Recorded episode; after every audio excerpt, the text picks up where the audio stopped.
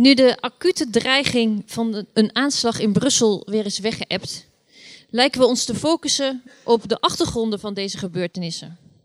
Discussies over het inperken van de godsdienstvrijheid en de vraag of de islam wel of niet aanzet tot gewelddadigheid voeren de boventoon.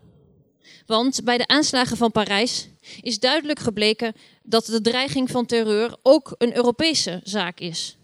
Het was geen aanval van buitenaf, het waren gewone Europeanen die de aanslagen pleegden.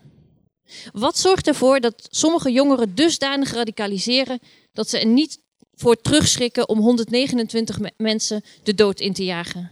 Heeft dat iets met de islam te maken? En zo ja, wat is dan dat iets? Of is het toch met name een reactie op sociale ongelijkheid? Daarover spreekt zo dadelijk Martijn de Koning. Hij is docent islamstudies aan de Radboud Universiteit. Um, na zijn korte lezing van maximaal 10 minuten gaat hij in gesprek met socioloog Marcel Lubbers, die zich in zijn onderzoek vooral richt op sociale cohesie en de integratie van migranten. Um, maar eerst gaan we luisteren naar Inge Mutsaars, biologe en uh, politiek filosofe, die de column Wat kan een land leren van een lichaam in tijden als deze heeft geschreven. Mijn naam is Liesbeth Jansen, ik ben programmamaker bij Radboud Reflects en ik wens u een inspirerende lunchbreak.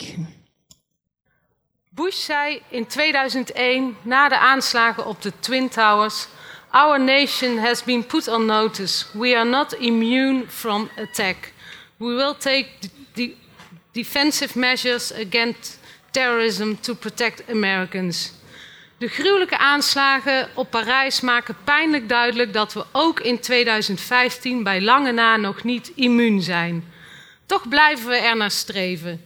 Keer op keer lijkt de reactie dezelfde. Na de aanslagen op de Twin Towers, Charlie Hebdo en nu na de aanslagen op Parijs zien we het weer.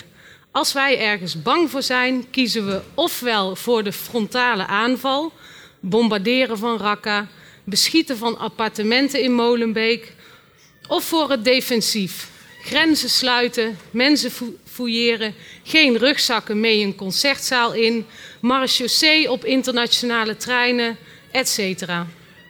Ook de bijbehorende oorlogsretoriek komt steeds terug. Bush zei: The enemies of freedom committed an act of war against our country. President Hollande zet een acte de guerre, een acte commis par une armée terroriste. En ook onze premier heeft de krijgszuchtige oorlogsretoriek onbeschaamd overgenomen. ISIS is onze vijand, daarmee zijn we in oorlog. Het gevolg van deze ferme oorlogsretoriek en ogenschijnlijk ferme politieke reacties zijn nog meer polarisatie, meer burgerslachtoffers, kopstukken van IS die worden vervangen door nieuwe, wellicht nog bloeddorstigere fanatiekelingen enzovoorts. Nu rijst de vraag: zijn er misschien andere vormen van fermheid dan oorlogsretoriek? De Duitse filosoof Peter Sloterdijk ziet in dit soort voorbeelden het bewijs dat immunisering een van de sleutelwoorden is om deze tijd te, te begrijpen. Hij trekt een parallel tussen ons eigen fysieke immuunsysteem enerzijds en immuunsystemen die opereren op politiek-maatschappelijk niveau anderzijds. Welke lessen leert het biologische lichaam de samenleving? En kiezen we als samenleving wel de juiste strategie om met bedreigingen om te gaan? Het immuunsysteem van het lichaam is vaak vergeleken met een leger. Het beschermt het zelf, het eigen lichaam, tegen binnendringende anderen, bacteriën, virussen en andere indringers. Immunologen hebben echter in de loop der tijd ontdekt dat het immuunsysteem ook op lichaams-eigen componenten reageert. Dat noemen we auto-immuniteit. En dat ze binnendringende anderen tolereert. Of iets dus als lichaamsvreemd, als zelf of als lichaams-eigen wordt gezien, eh, wordt bepaald door de context waarin een immuunreactie plaatsvindt. Er is veel ruimte voor uitwisseling en interactie met de omgeving. Dus de componenten waarop ons immuunsysteem reageert zijn dus niet a priori de vijand. De voorstelling van het immuunsysteem als verdedigingsleger doet dus geen recht aan de biologische realiteit. Het immuunsysteem heeft een veel breder palet dan alleen de opdracht aanvallen. Het immuunsysteem is kort samengevat niet alleen agressief, maar ook coöperatief en tolerant. Het, het biologische lichaam is geen slagveld. Het politieke lichaam is dat evenmin, of zou dat tenminste niet moeten zijn. Wie het nieuws volgt, ziet dat deze les nog niet al te breed is doorgedrongen. Overal in Europa wordt een groeiend verlangen naar radicale zuiverheid zichtbaar. Op verschillende niveaus eisen groepen de eigen cultuur en identiteit voor zich op. De oproep van de PVV om alle grenzen te sluiten omdat het goed zou zijn voor onze economie, de werkloosheid en onze identiteit kan worden gezien als een soort immunologische afweerrespons. Maar ook het oppakken en veroordelen van Syriëgangers zou je als auto-immuunreactie kunnen zien. Het oppakken staat bijvoorbeeld op gespannen voet met de vrijheid van personenverkeer, meningsuiting en andere grondrechten. Ook de privacy wordt ernstig aangetast. De maatregelen houden dus niet alleen indringers buiten, maar raken ook anderen, zoals onszelf. Zo hebben de meeste EU-lidstaten tal van administratieve maatregelen ontwikkeld die niet alleen de beoogde groep treffen, maar ook een groot deel van de rest van de moslimbevolking in Europa. Het mogelijke gevolg is dat gevoelens van wrok worden gevoed en dat het geweld verder escaleert. Kortom, onze immuniseringsmaatregelen tegen terreur, hoe begrijpelijk op zichzelf ook, slaan als we niet uitkijken als een boemerang terug op onze eigen samenleving. Meer aandacht voor de context van immuunreacties betekent in het geval van jongeren die naar Syrië gaan dat deze niet a priori onze vijand zijn. Ze kunnen zich als vijand presenteren, zoals de daders van de aanslag in Parijs, maar ze werden pas vijand toen ze zichzelf zo gingen gedragen. We moeten, als we willen voorkomen dat ook anderen naar de wapens grijpen, eerst onderzoek doen naar de oorzaak, de context van hun radicalisering. Wat we nodig hebben zijn alternatieve, meer genuanceerde immuniseringsstrategieën die rekening houden met de sociaal-politieke context van de dreigingen die we om ons heen waarnemen. Want keiharde immunisering is een gebed zonder end. En als we niet oppassen, leidt het tot een ware maatschappelijke auto-immuunziekte. Nog meer controle, minder vrijheid, een angstige samenleving en gebrek aan solidariteit. Wie kan ons daartegen beschermen? Dank.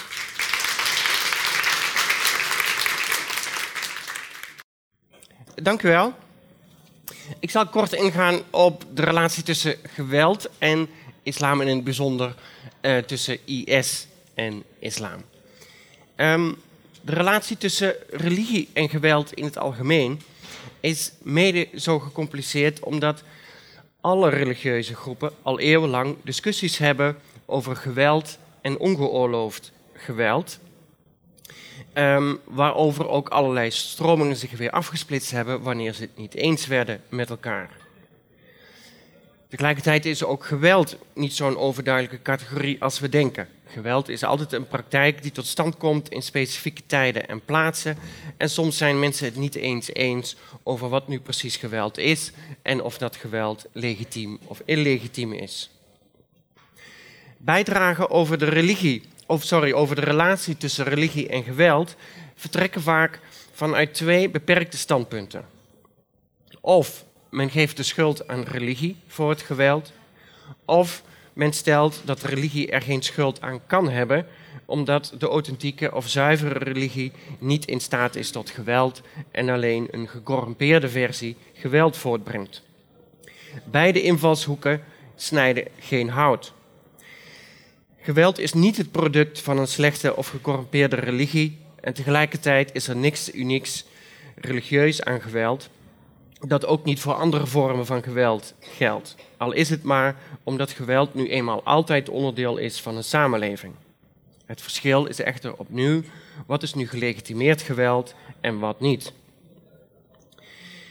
Vrijwel alle religies kennen varianten van individuele zelfdoding, zelfkastijding, individueel geweld, collectief geweld. Vrijwel alle religies kennen doctrines die te maken hebben met het toepassen van geweld, de voorwaarden van geweld en hoe het geweld in, in welke situaties het mag worden toegepast. In de islam is jihad één zo'n doctrine. Op zich betekent jihad niet meer dan strijd. En dat kan op allerlei manieren worden ingevuld. Door de geschiedenis heen, door de islamitische geschiedenis heen, heeft het met name ook de betekenis gekregen van een militaire strijd. Deze militaire strijd is door de eeuwen heen zo ingeperkt dat volgens de meeste islamitische geleerden eigenlijk alleen geweld ter verdediging en onder leiding van een kalif, een erkende kalif, nog mogelijk is.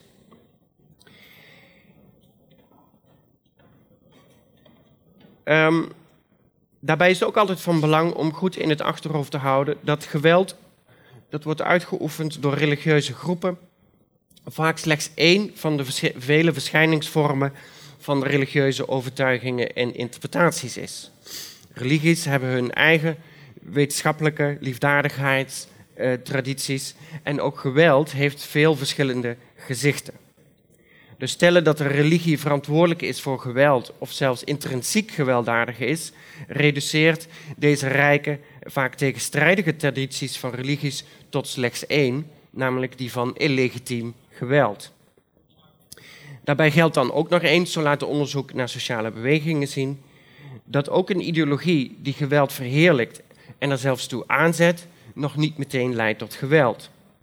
Het kan geweld wel legitimeren en religie kan dat ook, maar of er daadwerkelijk geweld wordt gebruikt en hoe, is van allerlei andere factoren afhankelijk. Het gaat in de discussie van nu natuurlijk specifiek om IS. Dus daar zal ik nu iets dieper op ingaan. En ik zal vervolgens ook nog even kijken naar de vraag van waarom discussiëren we nou eigenlijk over de vraag of is, is islamitisch is of niet. Want daar is eigenlijk nog best het nodige over te zeggen. Um, ook in het geval van IS is volgens mij goed om in het achterhoofd te houden dat er zeker in Syrië nog wel meer geweld is dan alleen door IS alleen. Het regime van al-Assad heeft intussen meer doden op haar naam staan dan alle rebellenfracties bij elkaar. Maar het is natuurlijk wel islamitische staat dat het geweld ook naar de Europese bodem uh, brengt.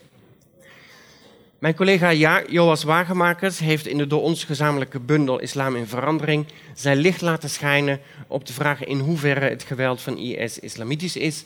En um, heeft ook een stuk daarover geschreven in het recent verschenen uh, Islamstudies magazine. Ik zal daar um, bij aansluiten. Mijn collega Joas stelt dat de vraag of eigenlijk iets, wat dan ook, of dat nu geweld is of iets anders, uh, of dat islamitisch is, eigenlijk geen vraag is voor sociale wetenschappers of islamologen. Het is namelijk simpelweg niet te controleren of iets islamitisch is. Er is namelijk in de ogen van islamologen en ook van sociale wetenschappers geen eenduidige essentie van islam. Uiteindelijk is voor wetenschappers is, uh, islam voor wetenschappers datgene wat moslims ervan maken. En men doet dat op zoveel verschillende manieren dat je daar als wetenschapper geen oordeel over kunt geven of dat wel of niet islamitisch is. Wat je wel kunt beantwoorden als wetenschapper is de vraag: in hoeverre kan IS zijn jihad terugvoeren op islamitische tradities? Die islamitische bronnen, die islamitische tradities, die zijn immers controleerbaar en daar kunnen we dus iets over zeggen. Daarbij zijn een paar punten van belang. Allereerst, de bronnen zijn opgetekend in een specifieke tijd, waarin regelmatig op bepaalde manieren gevochten werd, die voor ons nu wellicht afschrikwekkend zijn, maar toen helemaal niet vreemd waren. Sterker nog, juist bedoeld waren als een manier om ongebreideld geweld te voorkomen. En dat laatste is van belang. Bijna alle voorwaarden in de jihad-doctrine hebben betrekking op het voorkomen van ongebreideld chaotisch geweld. Ten tweede gaan de gewelddadige teksten die we inderdaad terug kunnen vinden in de Koran en in de Hadith, dus de uitspraken van de profeet Mohammed, die gaan vaak over specifieke situaties waarin met geweld wordt gereageerd op eerder onrecht. Het interessante daarvan is dat juist die bronnen worden ingezet door veel geleerden en veel activisten om IS te veroordelen. En dat IS die bronnen inzet om haar eigen geweld te legitimeren. Met andere woorden, in de islamitische discussies zien we dat, het, dat de discussie over geweld vaak teruggaat op dezelfde islamitische bronnen, maar met een totaal andere interpretatie. Um, het zijn de aanhangers van IS en de ideologen van IS um, die die teksten vaak gebruiken en tot het maximale oprekken. Een voorbeeld daarvan is de legitimering die zij gaven bij de verbranding van de Jordaanse uh, piloot. IS beroept zich daarmee op het principe oog om oog, tand om tand.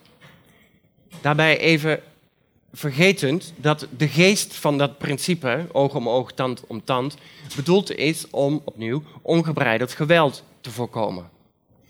IS daarentegen stelde simpelweg dat de Jordaanse piloot de bevolking heeft gebombardeerd, de bevolking is omgekomen door brand en dus is het legitiem om volgens het principe oog om oog, tand om tand deze piloot ook te verbranden.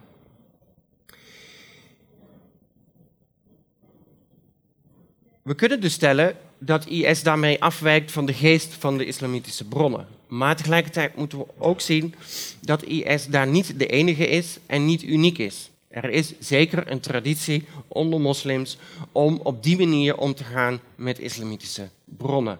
Al-Qaeda is daar de meest bekende voorganger in, maar er zijn genoeg andere fracties. Met andere woorden, IS wijkt af van de bronnen, maar is ook exponent van een lange traditie onder moslims die op allerlei wijze um, islam als een strijdbare godsdienst proberen naar voren te brengen. Dan eigenlijk even naar de vraag van waarom we nou deze vraag stellen. Want er is toch iets meer aan de hand met die vraag aan zich dan op het eerste gezicht al lijkt. Al is het maar omdat we al eerder dezelfde vraag hebben gesteld.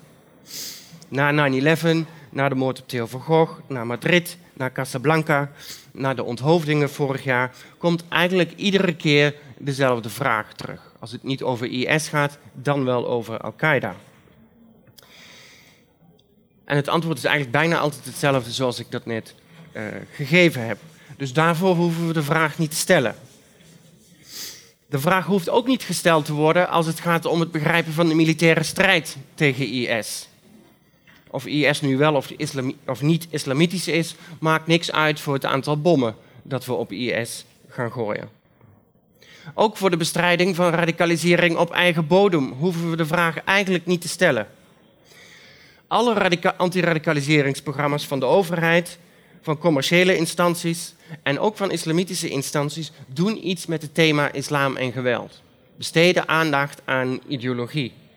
Dus ook binnen die sector, binnen de antiradicaliseringssector, is zeg maar de vraag of het iets met islam te maken heeft al lang beantwoord. Er wordt voortdurend rekening mee gehouden. Of dat wenselijk is, is nog een ander verhaal, maar ook daarvoor hebben we de vraag dus niet nodig. Die vraag lijkt met andere woorden eigenlijk volkomen los te staan van de realiteit. Dus van waar deze vraag en wat is het gevolg daarvan? We kunnen daar wel iets over zeggen, maar dat is enigszins speculatief. Allereerst heeft het natuurlijk te maken met directe angst na dergelijke aanslagen, bijvoorbeeld die in Parijs, dat dit geweld niet zomaar iets is van een klein groepje, maar van een grotere groep moslims. Juist het feit dat de aanslagplegers in Parijs zo snel geradicaliseerd zijn. Ze gingen bij wijze van spreken een paar maanden geleden, uh, hingen ze nog dronken in de kroeg. En um, nu beroepen ze zich op de islam om andere mensen te vermoorden. Juist dat wakkert de angst aan dat zeg maar, de eerste beste moslim om de hoek ook tot diezelfde fractie zou kunnen uh, behoren. Daarnaast juist omdat die vraag zo voor, vaak voorkomt en er eigenlijk zoveel vragen zijn op dit terrein aan moslims, kunnen we het ook bekijken binnen de context van islamofobie, wanneer we dat nemen als een vorm van racisme. De vraag of IS islamitisch is of bepaald geweld islamitisch is, doet namelijk hetzelfde als de vraag naar het afstand nemen. Het scheert moslims over één kam en trekt ze in een debat waar ze eigenlijk helemaal niet in willen zitten, omdat ze hun religie niet willen associëren met deze vormen van geweld. Het houdt in die zin de bestaande machtsvormen in stand. Maar interessant genoeg doet het eigenlijk ook het tegenovergestelde. Het generaliseert niet alleen, maar het brengt ook onderscheid aan. De vraag wordt namelijk ook gesteld, als je kijkt naar de politieke discussies en ook de discussies op social media daarover, om een scheiding te kunnen aanbrengen tussen wat een goede, acceptabele islam is, die we kunnen tolereren, en wat een onacceptabele islam is, die we moeten bestrijden volgens sommigen. Het stellen van de vraag met alle voorzichtige antwoorden, maar ook met alle tegenstrijdigheden die daarmee gepaard gaan, is op deze manier behoorlijk exemplarisch voor de stand van zaken in het debat over moslims en islam heden ten dagen. En daar laat ik het bij. Dank u.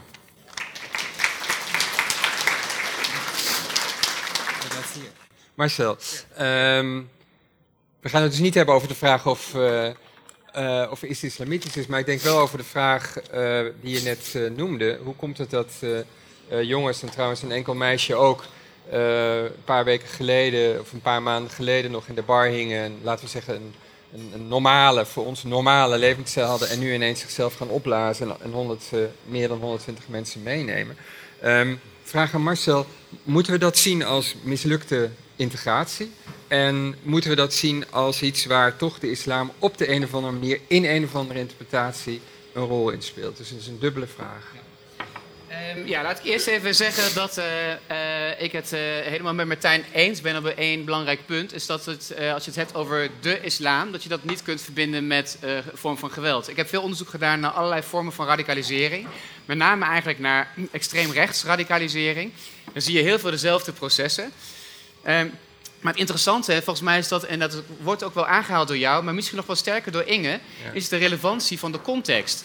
En de vraag is eigenlijk van onder welke omstandigheden, in welke context, is het zo dat de extreme invulling van een bepaalde ideologie aan populariteit wint. Dat hebben we gezien bijvoorbeeld in de jaren 70 en 80 met linksextremisme, dat daar opeens een sterkere populariteit voor was. We hebben het over tijd ook gezien met rechtsextremisme, met rechtsextreem geweld. En volgens mij zien we de laatste nou, 15 jaar daar een stijging in populariteit van extremere vormen van uh, uh, moslimextremisme. En uh, de cruciale vraag is dus waarom wint nu, in deze periode, de de, moslimextremisme, ook onder Europese burgers, wint die aan populariteit. En um, integratie is volgens mij, een aspect van integratie is volgens mij toch relevant daarin. Um, ik zag in de, de vooraankondiging staan een link naar beperkte sociale integratie, naar beperkte ook economische integratie, hè, dat wordt, wordt genoemd. Wordt door, het is een beetje en vogue, maar, hip om te zeggen, het heeft niks te maken met economische integratie. Um, en ik denk toch dat het voor een deel daar ook mee te maken heeft. Omdat mensen die juist heel uh, hoog opgeleid zijn, die goede banen hebben, die zeer ontevreden zijn over hun, uh, de, de positie van de groep waarmee zij zich verbonden voelen. En zich afkeren van de samenleving waar, wij, waar zij in leven. En dus zich niet meer verbonden voelen met deze samenleving. Doordat, en dat kun je zeggen, dat wordt gelinkt aan wat jij benoemt, hoe onze eigen samenleving ook bepaalde groepen wegzet. Um, hoe zij dan uh, daarop reageren. Dus zij zien hun groep achtergesteld, zij zien hun groep gediscrimineerd worden.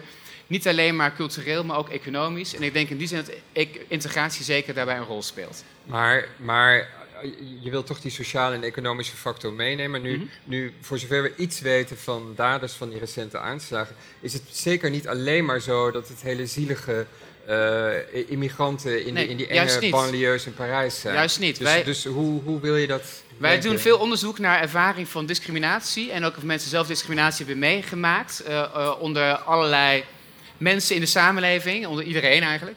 En we zien dat mensen die, een, uit een, een, die zich identificeren met een bepaalde etnische achtergrond of zich identificeren met zijnde moslim, dat die uh, sterker discriminatie ervaren wanneer ze hoger zijn opgeleid. Mm -hmm. Dus wanneer ze, wij zouden zeggen, wanneer ze beter zijn geïntegreerd, ervaren ze als groep sterkere mate van discriminatie. Mm -hmm. En dat heeft volgens mij te maken met hetgene wat ze tegenkomen in de samenleving, maar dat ze ook een perspectief zien hoe hun eigen groep, waarmee ze zich verbonden voelen, mm -hmm hoe die behandeld worden uh, in onze samenleving, hoe die tegemoet getreden worden. Daar, kan me iets van, daar kan me iets bij voorstellen, dat je des te bozer wordt als je een goede opleiding hebt over, over dit soort discriminatie. We kennen het in Nederland ook over sollicitatieprocedures. Bijvoorbeeld, dat is een bekend voorbeeld natuurlijk daarvan. Ja. ja. Maar dan nog, ehm, dan kun je boos worden of je kunt eh, een politieke partij starten. Maar dat verklaart nog niet waarom, waarom je een heel theater eh, kapot gaat schieten. Dus dit kan niet de whole story zijn, toch? Nee, dat is natuurlijk nooit helemaal de hele, het hele verhaal. Dat geldt voor. Het is natuurlijk altijd de vraag van hoe, hoe, hoe gaat dat proces van radicalisering? Ehm, en welke, welke context moet aanwezig zijn om zeg maar, naar de volgende stap eh, te gaan? Volgens mij was- wordt daar heel veel onderzoek ook eh, eh, naar gedaan. Ehm, en daarin spelen natuurlijk heel veel andere processen een rol. Zowel de zoektocht naar, eh, het, het, eh, naar een positieve identiteit voor een groep waartoe mensen zich behoren. En het superieur kunnen voelen aan andere groepen. En daarmee te steeds sterker ook afscheiden van nou, misschien de mainstream groep waar mensen eh, toe behoren. Eh, en vervolgens speelt hij nog een hele belangrijke rol de organisatie zelf waar mensen in zitten. En de, en de, en, en de rol die die speelt. En die mensen aanmoedigt tot, eh, tot bepaalde daden. Maar d- dan terug naar dat, dat plotselinge karakter, wat jij ook noemt. Het plotselinge karakter van, la- laten we zeggen, de bekering en meteen een bekering tot geweld ook. En bedoel, we weten nu, we mogen niet zeggen bekering tot de islam. Het is een bepaalde interpretatie van de islam. Maar ze roepen wel, eh, terwijl ze die mensen vermoorden, Allahu Akbar. Ze roepen niet Hare Krishna, Hare Hare. Eh, dus het, op de een of andere manier heeft het daar iets mee, mee, mee te maken. Kun jij, bedoel, je, je, je, je, kent veel eh, eh, groepen, je kent ook wat radicale groepen. Kun, kun jij iets begrijpen van de, laten we zeggen nu niet de sociologie, maar eerder ook de psychologie van hoe kun je de ene week nog vrolijk met je iPhone op Tinder bier drinkend doorbrengen en een week later 129 mensen vermoorden, Min- of meer. Dat is een beetje Ja. gedramatiseerd, maar niet helemaal. Snap jij daar iets van? Ehm, En welke rol speelt de islam daar dan in? Want het is een bekering tot.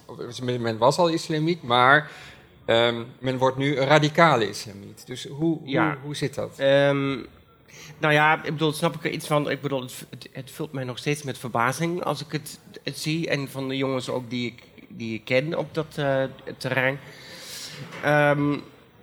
Maar je ziet wel, met name jongeren die nou, toch ook deels in het criminele circuit hebben gezeten, dat die heel erg snel deze switch eh, kunnen maken.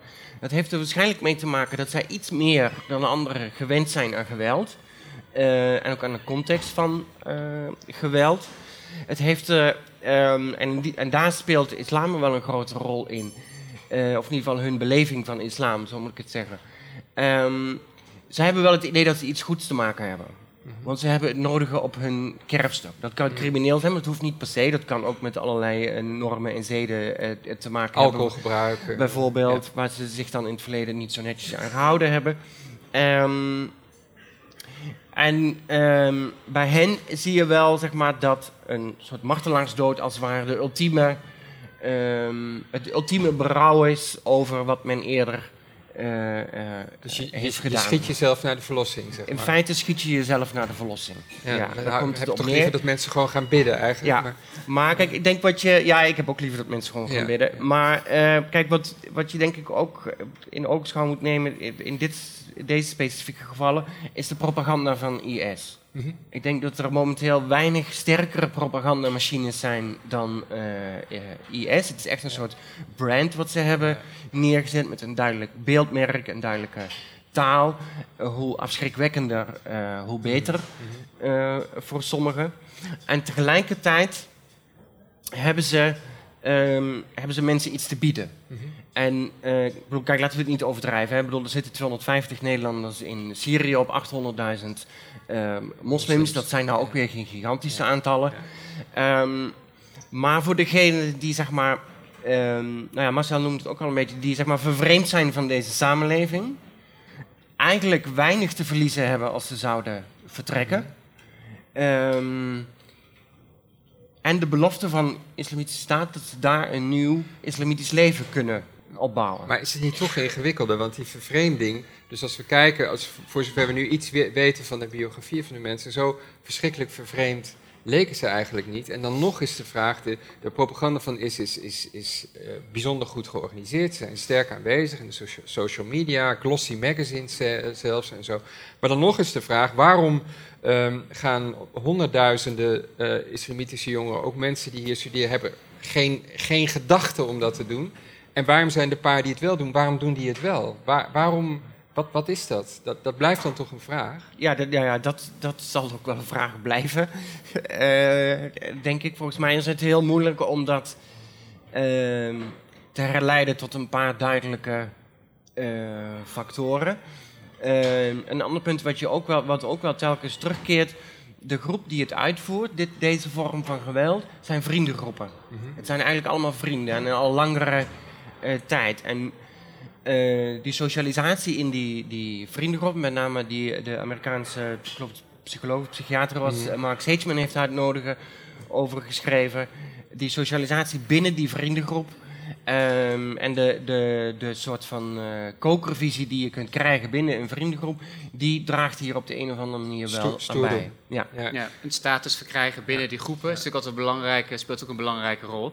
En ik wil daar ook eh, misschien nog wel goed bij aan te sluiten, is dat wat je in de literatuur weer heel veel ziet, en eigenlijk is dat proces hetzelfde bij rechtsextremistische groepen, hoewel dat natuurlijk nu minder aandacht krijgt, we hebben ook wel voorbeelden van gezien de laatste jaren. Maar is die, dat proces redelijk hetzelfde. Ook daar gebeurt dat redelijk snel. Is die invloed van die groep heel erg eh, eh, relevant. En zie je heel vaak dat mensen ja, zich toch heel onzeker voelen, behoefte hebben aan een sterke mate van identiteit. En frustratie en, en ergens heel ontevreden over zijn speelt daar ook een key eh, factor. Dus dan, en, en dat zie ik ook terug bij, eh bij eh moslimradicalisering. Oké, de- de- het woord is nu aan jullie. Eh, de spelregel is wacht tot de microfoon naar je toe komt en spreek het duidelijk in de microfoon. Elisabeth van Mensveen, ik vraag me af, jullie verhaal is natuurlijk heel consistent, maar wat ik eraan mis is eh, de, ehm, teruggrijpend op de, het verhaal van de, de auto-immuunziekte en de immu- eigen immuniteit. In hoeverre heeft onze eigen westerse allergie voor überhaupt religie hier ook niet door de afgelopen decennia heen een voedingsbodem geschapen voor framing van de slechtheid van religie? Kun jij daar iets mee? Ehm, ja, ja daar, daar kan ik wel iets mee. Ehm, het is eigenlijk een hele lezing eh, ehm, apart. Ehm, kijk, het idee is, dat zie je al vanaf de jaren negentig eigenlijk, steeds sterker dat, dat Nederland een seculiere samenleving is, waarin religie niet zo'n rol of een kleine specifieke rol eh, eh, heeft te spelen. Dat is deels een, denk ik, adequate beschrijving van- wat er aan de hand is. Maar het is ook een norm die wordt opgelegd. Er wordt ook tegen religieuze mensen gezegd van... En, en dat is jullie hoek en daar moet je eh, gaan zitten. Nou, de laatste 15 tot 20 jaar zie je eigenlijk dat dat debat eigenlijk vooral vorm krijgt door het debat over de islam. Dus wat die seculiere samenleving is, wordt bepaald door het debat over eh, eh, de islam. Wat bijna per definitie ook betekent dat bepaalde uitingen van moslims al snel als radicaal worden, worden opgepikt. Ehm, dat we, we schijnbaar ook voortdurend willen weten, en daar plaats ik die vraag die ik noemde ook een beetje in, dat we voortdurend willen weten waar die moslims nou precies eh, staan. Ehm, en, ehm, ehm, en dat moslims zich door het publieke debat, maar ook op andere manieren voortdurend aangesproken eh, voelen. Eh, ook die aanslagen in Parijs en dergelijke, er is geen ontkomen aan voor jonge moslims om, het, om zich daar helemaal aan te kunnen onttrekken. Dat lukt ze niet. Maar mag ik daar iets over in zeggen? Want ik, ik, u zegt net, voel ik me ook als christen. En dat vind ik een hele goede opmerking. En tegelijk, maar tegelijkertijd betekent dat volgens mij dat we de, dat, dat eh, je, vanuit welke visie je dat hanteert. Maar je zou kunnen zeggen, in de jaren 80 en 90 is er in onze samenleving veel kritiek geweest op het christendom en de invloed van religie in de samenleving. Ik denk dat, er dat er wel ook een, ander, eh, een, een tijd lang een, iets anders is opgetreden. Dat mensen weinig kritisch waren op de invloed van eh, islam op de samenleving.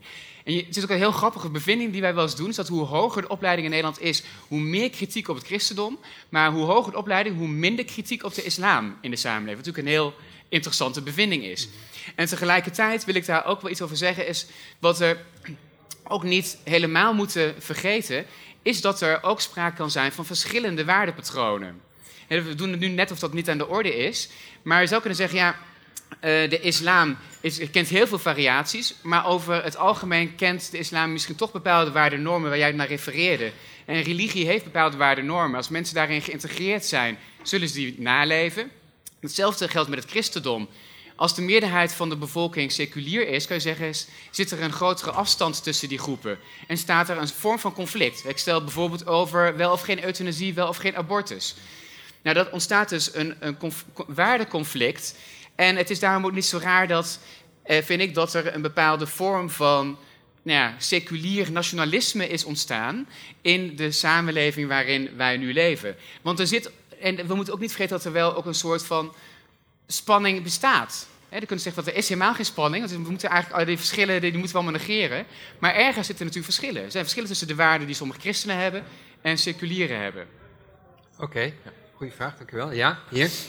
Ik eh, wilde gewoon vragen eh, in hoeverre eh, de islam en met name de, eh, de mensen van de islam of de moslims die in Europa zijn zich identificeren met Europa. Er werd net gezegd, ja, hele gewone Europeanen.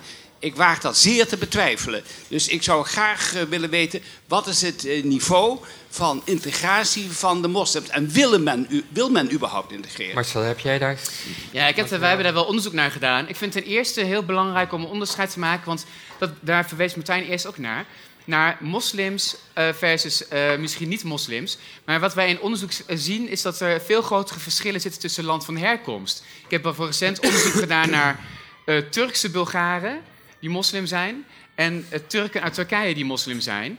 En het verschil tussen hen is veel groter dan het verschil bijvoorbeeld tussen de niet-gelovige Turken en de moslimturken. Of tussen de Turkse eh, Bulgaren en de niet-Turkse Bulgaren.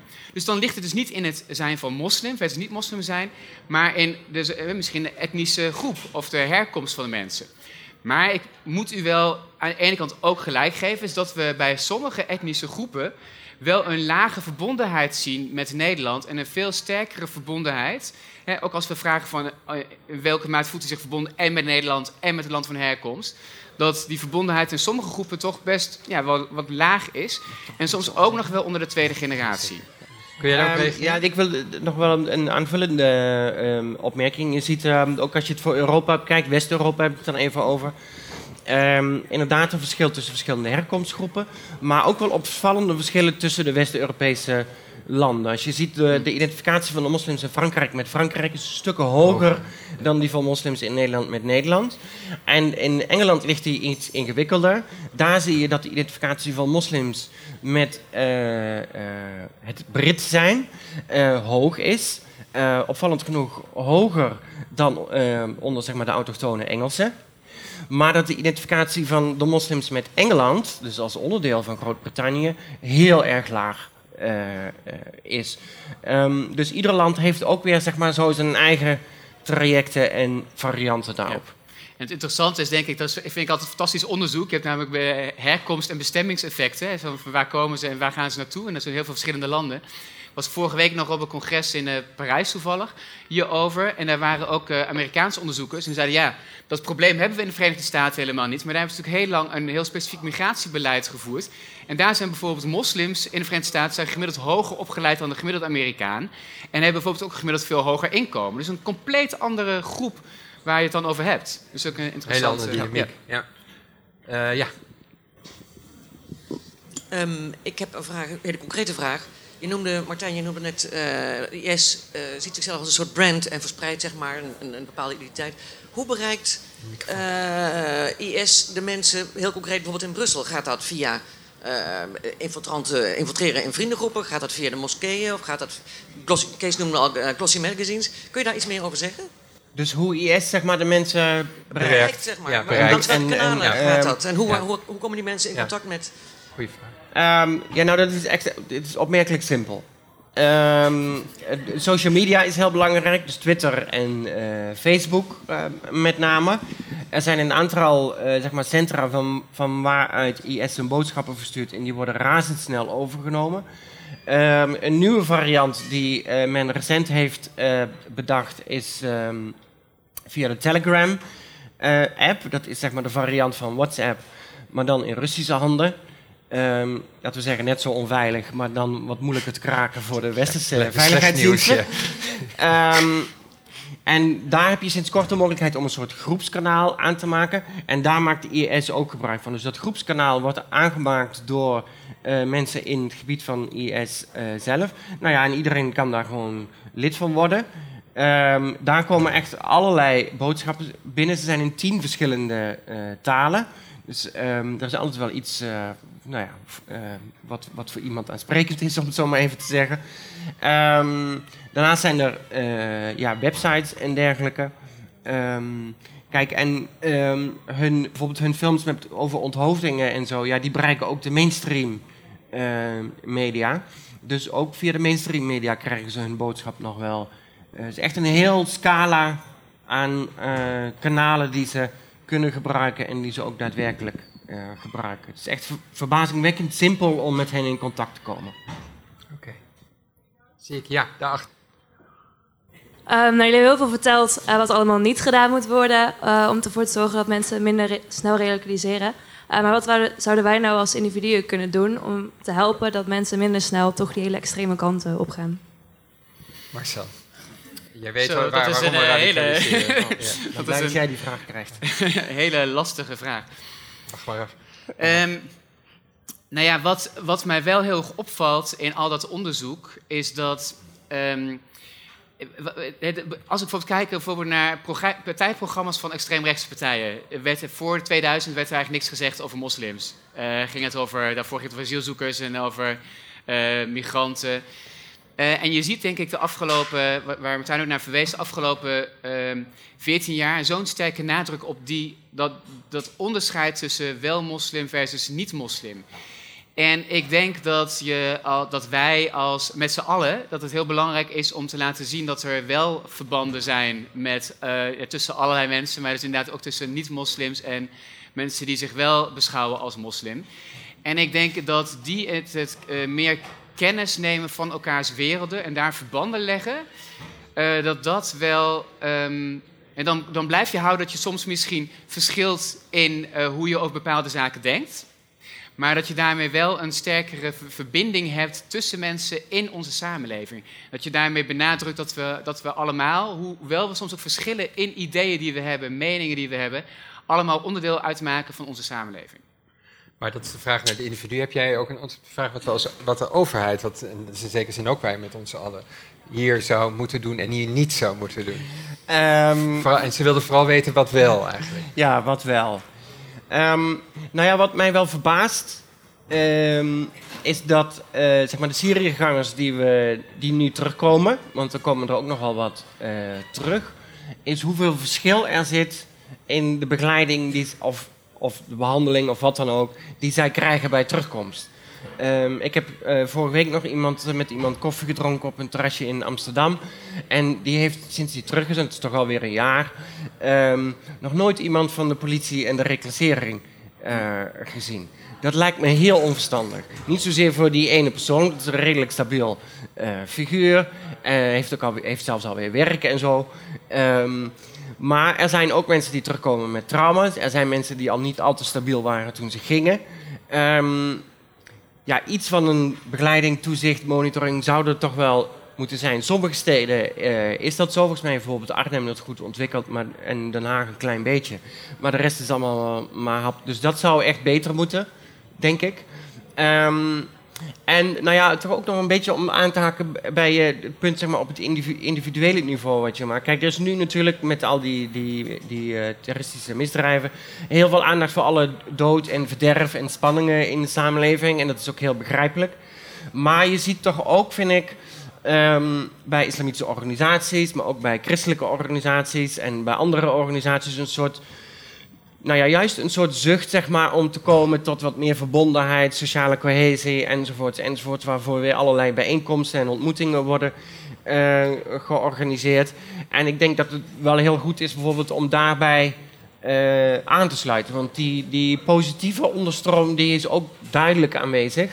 Ehm, dat was bij Charlie Hebdo al heel duidelijk volgens mij en ook nu bij de recente aanslagen ook weer. Dus ik denk dat het goed is. Bedoel, dat zou je kunnen versterken door nou ja, daarheen te gaan en deel te nemen aan die bijeenkomsten bijvoorbeeld. Ja, en ter, afsluiting, want we moeten eh, stoppen. Ik denk eh, dat wij ook wat kunnen doen, namelijk door precies te doen wat we nu doen.